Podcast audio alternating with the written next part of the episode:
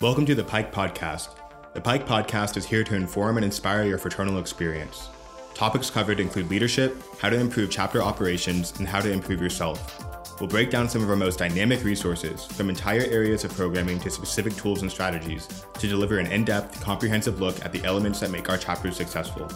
You can find other episodes and show notes at pikes.org slash podcasts, or look for us on Apple Podcasts, Google Play Music, and SoundCloud. Welcome back to the Pike Podcast. If it's your first time tuning in, my name is Jarrett Way, Director of Educational Content and Strategy with the Pi Kappa Alpha International Fraternity. And today I'm excited to have a returning guest on the podcast, Brother Eric Fournier, our Director of Chapter Services West. Eric, welcome back, man.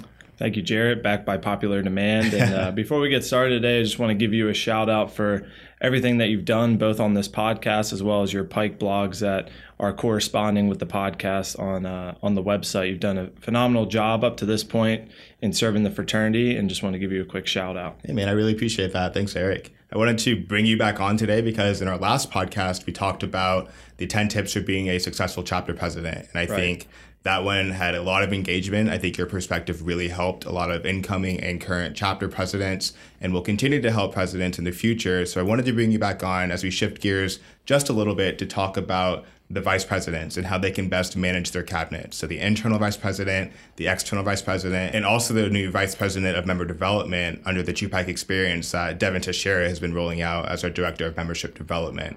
So with these three cabinets, the internal, external, and education, there's a lot of operations and programming represented within the fraternity just between these three positions and the cabinets they represent. So we wanted to cut this podcast to better position these vice presidents to support their cabinets in terms of morale, in terms of leadership, and really making sure that they can be the best that they can be in optimizing these roles within the chapter. I think this conversation can best be broken down into three different areas. So we have the motivating piece, we have that leadership piece, and then also that enforcing piece of being the enforcer when it comes to it.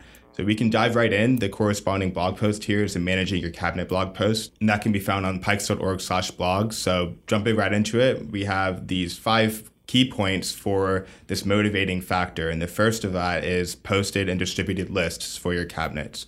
So, following weekly cabinet meetings, the vice presidents could either post or distribute a list detailing what each committee will be working on for the coming week.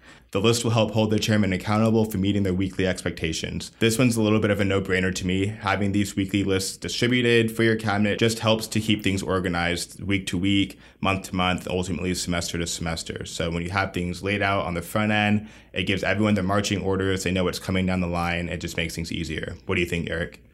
Yeah, this one's pretty simple. And as you said, it is uh, elementary in the fact that we want to be organized and it makes us look better if we're organized it makes us look better if our team's organized and furthermore this is going to help limit the length of both executive board meetings as well as chapter meetings because when people are organized and are able to articulate in writing what they want to talk about it's going to be a lot more seamless and there's going to be less rambling limiting the amount of time that it takes for each meeting and I think that's a perfect segue into number two. You want to fire that one off, Eric? Yeah, so advanced planning. Prior to each term following the chapter goal setting retreat, the Executive Council shall prepare a tentative schedule of chapter events. Each vice president, working with their chairman, can then develop and update a detailed schedule for the upcoming two weeks. The schedule can be posted or distributed at weekly meetings. This advanced planning will help increase attendance to chapter events and avoid time conflicts between members. Majority of the time, our chapters may have struggled or had trouble getting their members to come to chapter events, and that's simply because people don't know when and where the events are taking place until maybe 48 hours prior. So, if we can be organized and stay on top of letting people know at least two weeks in advance, ideally a month in advance, right? We can put that on their calendar. They can take off from work, tell their significant other that they can't hang out that night, etc. Whatever you need to do to secure your spot at that event. Do you have anything to add to that, Jarrett? I think you put it perfectly, Eric. And I like to think about it this way the men that are filling these roles in these cabinet positions, these chairman positions, they're often plugged in elsewhere on campus. So they're go getters. So they're men that want to be involved and they, they want to take on these roles. And that brings prestige to our organization. But the bottom line is that they're busy. I think back to my own time in my chapter, and I bet you could say the same thing, Eric, at your time at Jacksonville I didn't know what I was even having for lunch some days, let alone what events I needed to be at a week or two in advance, or even planning a week or two in advance. So, having the advanced planning there, having these things laid out, like I said, on the front end, just really helps create that well oiled machine so everyone knows what's going on and when, when it's going on and what the expectations are. Moving into number three weekly committee and cabinet meetings. So, committee chairmen should meet weekly with their committees prior to the weekly cabinet meeting. These meetings will help the chairman keep his committee focused on the goal for that week. Just as the vice president rewards his chairman, so should the chairman reward their committee members. This could be accomplished by varying the meeting location and activities at the meeting, so maybe having pizza at the meetings, or maybe having a member of the week recognition, etc. By holding the committee chairman accountable, the vice president ensures the committees stay on task. So when we talk about these cabinet meetings and committee meetings within the chapter, so many chapters view it as how can we meet or when can we meet right before, right after chapter while we have everyone there but it doesn't necessarily need to be that. We always have these committee meetings in classrooms or very similar settings to what we do as college students throughout the week. And that's not something that's great for morale because it just feels like something else that has to be accomplished throughout the week rather than an opportunity to come together, have these ideas generated and flowing in maybe a different environment. I remember when I think back to my undergraduate experience on the executive council before the one I served on for the first time, there was an external vice president who had his weekly cabinet meetings uh, every Sunday morning at his apartment, and he made pancakes for everyone. They just shared a Sunday breakfast every Sunday morning, and that was their cabinet meeting. And that's something that I think really benefited the chapter because it increased morale for the entire cabinet, which again, that motivating factor, it really contributes to something better in terms of these cabinet meetings. What do you think, Eric? Yeah, I think when we have these meetings in person, uh, some chapters say, well, why can't we just have a group meet? And that that's great, but that's only half of it. When you meet in person, especially to your point, you're meeting outside of a classroom setting, people get very comfortable and then ideas start flowing for different positions. So I know when I was external vice president, we had a lot of really good ideas for PR and specifically our website that came from our social chairman as well as our special events chairman for our PR position in particular, and vice versa. There was just a lot of ideas flowing. We had an opportunity to not only talk about what we were doing on the external side of the fraternity, but talk about other facets and, and ideas as well for what our chapter was doing at that time. So I think it was really a good time to for me to build rapport as the vice president and for them to have their ideas come out as well. So a lot of ideas flowing and a lot of good times to be had. Absolutely. What about number four, Eric? So, with number four, written committee reports, after meeting with his committee, the chairman should prepare a brief report outlining the meeting with the vice president each week. By doing this on a regular basis, the chairman holds a vested interest in the committee's progress. So, in these committee reports, we don't have to think of this as a two page homework assignment. This can be bulleted, this can be something that is simple, but helps with the organization both for your vice president and then ideally for you when you're going to have to give uh, reports either in chapter meeting or maybe as a guest at an executive board meeting. So it not only helps with the flow of everything, but it makes you look organized. And hey, if you're going to run for maybe an executive board position in the future, this can really help you maybe stick out in comparison to some other individuals. Do you have anything to add? No, I don't. I think this goes right along with the first and second points that we made about advanced planning, about staying organized, being prepared on the front end, and how that really just benefits everyone across the board when you're doing that within your cabinets. Like you said, it's something that helps keeps things succinct, these meetings short, and that's what these college students want, in my opinion. Moving on to number five recognition, recognition, recognition. It cannot be stressed enough. Both the chairman and the committee members need public displays of recognition. Motivating these individuals becomes one of the major roles of a vice president. Remember, criticize in private, praise in public. You cannot give too many awards. For example, the vice president could establish a plaque for the chairman of the month or year or hold an annual dinner for his cabinet. I love this point. Eric, we, we've talked about this before. I think a lot of times, especially in these cabinet roles and these committee roles, we put our blinders on and we have our marching orders, we know what we're supposed to do. But oftentimes, when we're performing in those roles, yes, it's an expectation, but a lot of times we're going above and beyond to actually make things happen programming wise within the fraternity within the chapter. And that should be recognized. My favorite thing in this entire fifth point is criticize in private praise in public. So when one of your cabinet members is doing something right, there's nothing better to help morale within your cabinet than to stress when someone is doing something right and to recognize that and to and to appreciate him in front of everyone. Maybe that's the entire cabinet or maybe the entire chapter uh, during a chapter meeting. That's something that goes a really long way, in my opinion. Eric, this is something that we all want throughout life. I mean, think about being in any type of position. It's like a roller coaster. Even when you're starting a new class, you're pretty excited about the class, and then let's say halfway through the semester, you start to get this jaded feeling or this feeling that you're somewhat over it. But if you go and you get a good grade in that class, it's a morale booster. It's it's you're getting recognized for the hard work you put in, similar to what we're talking about here. I mean, it, it the morale that you get just from hearing your name called out at chapter meeting in front of 40 to 200 brothers, it helps you and or the chairman that you are recognizing think, okay, I'm doing well in my position. This will hopefully take that individual to the next level, or at the very least, help them believe that they are doing what they need to be doing for the role. So, Eric, we've talked about this motivating piece in terms of staying organized, in terms of planning on the front end, in terms of having these effective, dynamic cabinet or committee meetings that don't always have to look like the same thing, and also these recognition pieces. So let's move on to this next area leadership. So, in our last podcast, Eric, we talked about the president and how a lot of times he's making these decisions that make him look like the bad guy. These decisions are probably for the greater good of the fraternity or the chapter, but they might not be viewed as favorably by the membership. And that's just something that happens and that comes with being a leader. But when we have these conversations and it's typically about the chapter president, I would argue that it's the same conversation to be had about the vice presidents. Like I said, the vice presidents, the internal, external, and VPMDs they represent just within their cabinets a large portion of the operations and the programming within every chapter. So there are going to be decisions made that aren't going to be looked at as favorable, but are absolutely the right decisions that need to be implemented or need to happen. So, Eric, what's your opinion on leadership for these vice presidents? I would say my opinion or my advice rather for the vice presidents is think of yourself as a coach. So, if you're the coach of a team, uh, typically you hold a lot of weight on your shoulders as you should and you need to make sure that your players are playing up to par or the level that they need to be. And to your point earlier, sometimes you need to have tough conversations or make tough decisions to better the organization or better the team moving forward.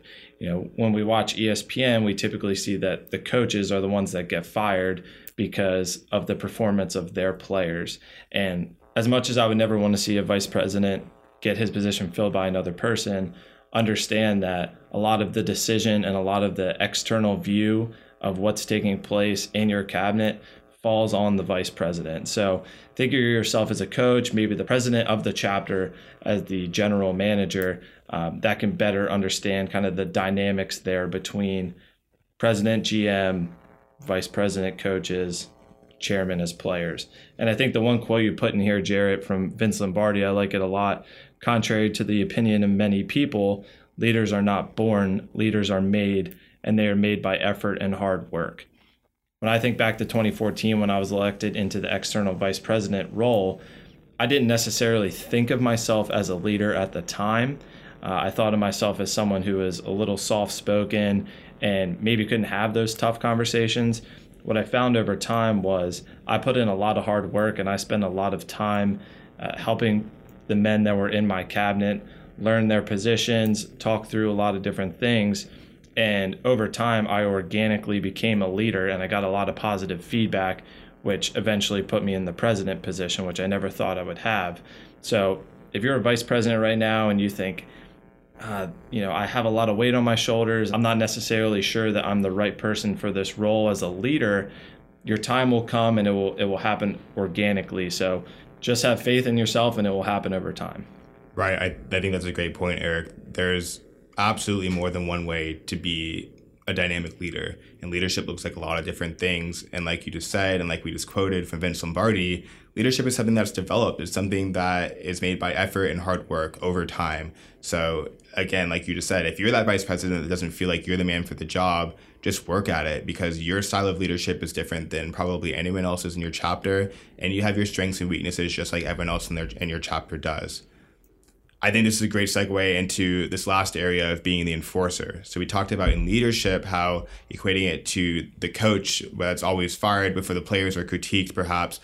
With the enforcer role, oftentimes you have to have those crucial conversations. So yes, while your cabinet and your committee chairman are a representation of you and your leadership style and what you're demanding of them and your expectations, a lot of times there's going to be a point when someone just isn't pulling the weight within your cabinet and you have to be able to have that conversation. Like i said and that fifth point in the motivating piece criticize in private praise in public. So yes we want to praise in public absolutely. But when things aren't going right which they likely will not at some point you have to be able to have that crucial conversation so what does that look like again you're having this conversation in private you don't ever want to have this conversation in front of this man's peers because it's not productive and it's not conducive to a great conversation to the results that we want. So if you're having this conversation in private, maybe you're talking about the why. You're getting back to why did you want to be in this role? Why is this role important to the fraternity? What can I do to best support you because you're not pulling your weight right now and we need you to pull your weight or it's going to be a conversation of if you even need to be in this role or not. So Eric, what do you think about this enforcer role within the fraternity? So typically, as a vice president, you're dealing with two different types of people as your chairman, right? You're dealing with one person who probably really wanted to get appointed to that position. They're juiced about the opportunity. They're so excited to implement all these new things. On the other side, you maybe have someone who is just a filler or someone who you really just needed someone in that position. So you ask them, hey man, could you please just be X position and and they were able to help you out there. So, in dealing with those two different dynamics, I think you have two different conversations ahead of you. Right. So, with the person who's excited, I think you need to put a lot of motivation into that conversation. And what I mean by that is if they maybe made a wrong decision or you see that they might be slipping in an area, have more of a motivational conversation, get their excitement levels back up, back to that morale and recognition, talk about the things that they did do well, and then maybe focus on the areas where they can make some changes or move forward in a different direction. On the other side, with the person who's just filling the position, it might be a little bit tougher of a conversation saying, listen, I know that you weren't exactly excited or even interested in this position. But moving forward, we're really looking for someone who is going to be able to take this position to the next level. Is that something you think you can do? Because up to this point you've done a you've done a pretty good job but we want someone who is again going to take it to the next level. And if you don't think that's going to be you no harm no foul. I can uh, certainly go out maybe with your assistance and find someone who can be excited for a position like this. So controlling those different conversations is going to be helpful for you in the long term and understanding that you don't want to go in and talk to the filler person like you would the person who's excited and vice versa. So understanding how to work those dynamics is going to help you as a leader of the chapter. I really like that initial point you made too about that recognition piece. I think a great way to combat this even happening to begin with, so you don't even have to be the enforcer, is to continue to recognize the men in your cabinet who are doing a great job. Because if you're constantly recognizing the efforts of the men that you're managing, then they're going to be more inclined to continue producing great work. Eric, we're wrapping up right now, but before we do, I do want to make a point about some of our smaller chapters and how they view their cabinets that might not have the manpower to be able to fill all of these roles, who go without entire areas of programming represented, or maybe they have a man doing multiple roles within the chapter. What's your advice to those men and, and how they can optimize that experience and really create some great programming anyway? Right. When I traveled as a consultant, I saw this from time to time. You know, chapters that might only have between 20 and 40 men. This is going to happen, unfortunately. Or actually, if you play to your benefit, it could be a fortunate thing. So there's two main pieces of advice that I would give here. The first one being play to your player's strengths. What I mean by that is if you have individuals in the chapter, let's say, that have a PR background or or maybe even studying public relations, maybe they are suitable for the PR position, but maybe they're also already re- your recruitment chair. So I think if we can spark interest in, you know, hey Jerry, you you study PR here, right? Yeah, I do. Okay, well, I know you're already the recruitment chairman, and I know that takes up a good amount of your time, but I think if you could maybe help us out, maybe 30 minutes to an hour a week with PR, that's really going to take us to the next level in our branding and, and our website and a lot of the external view of our chapter here at Peabody University.